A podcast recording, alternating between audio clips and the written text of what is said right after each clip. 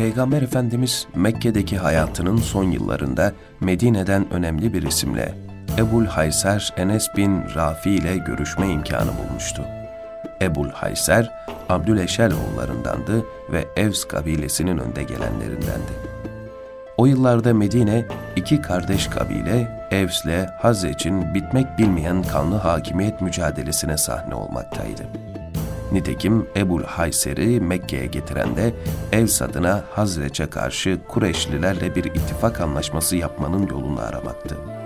Ebul Hayser, içlerinde İyas bin Muaz'ın da bulunduğu bazı gençlerle Mekke'ye gelmişti. Peygamber Efendimiz onların geldiğini duyunca gidip yanlarına oturdu ve sizin için sabahlamak üzere geldiğiniz şeyden daha hayırlısı yok mudur diye sordu. Ebul Hayser ve yanındakiler, nedir o daha hayırlısı dediler. Peygamber Efendimiz sallallahu aleyhi ve sellem cevaben, ben Allah'ın Resulüyüm. Allah beni hiçbir şeyi şerik koşmaksızın Allah'a ibadet etmeye davet edeyim diye kullarına gönderdi ve bana kitap da indirdi buyurarak onlara İslamiyet'i anlattı ve Kur'an-ı Kerim'den ayetler okudu. Hz. Peygamber'in bu tebliği üzerine henüz pek genç yaşta olan İyas bin Muaz, ''Ey kavmim'' dedi, ''Vallahi bu sağlamaya geldiğiniz şeyden daha hayırlıdır.'' İyas'ın bu sözü üzerine Ebul Hayser Enes bin Rafi hemen yerden bir avuç toprak alıp onun yüzüne fırlattı ve ''Sen bizi kendi halimize bırak.'' dedi. Hayatım üzerine yemin ederim ki biz buraya ondan başkası için gelmiş bulunuyoruz.''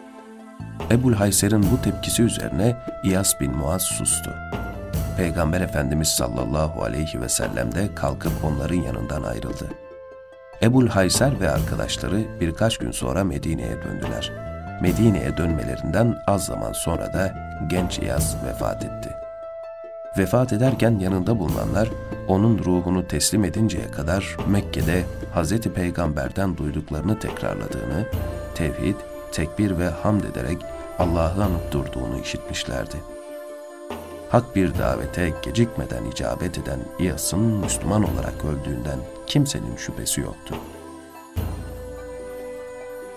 Kays bin Hatim, tıpkı Ebul Hayser Enes bin Rafi gibi Medine'nin ileri gelenleri arasındaydı. Ebul Hayser Medine'ye döndükten kısa bir süre sonra Kays bin Hatim de Mekke'ye geldi. Peygamber Efendimiz Mekke'de onu görünce tıpkı Ebul Hayser ve yanındaki gençlere yaptığı gibi onu da İslam'a davet etti. Kays, Hz. Peygamber'in davet ettiği şeyin hakikat olduğunun farkındaydı. Ama bu davete icabet etmenin o günün şartlarında başına bir sürü dert almak anlamına geleceğini de biliyordu. O yüzden ne Resulullah'ı büsbütün reddetti ne de onun davetine icabet etti.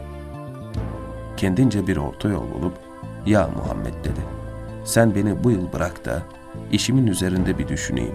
Sonra senin yanına yine gelirim.'' Gelin görün ki Kays ertesi yıl Mekke'ye gelmedi. Daha doğrusu gelemedi. Gelecek yıl gelmeden Kays bin Hatim ölmüştü.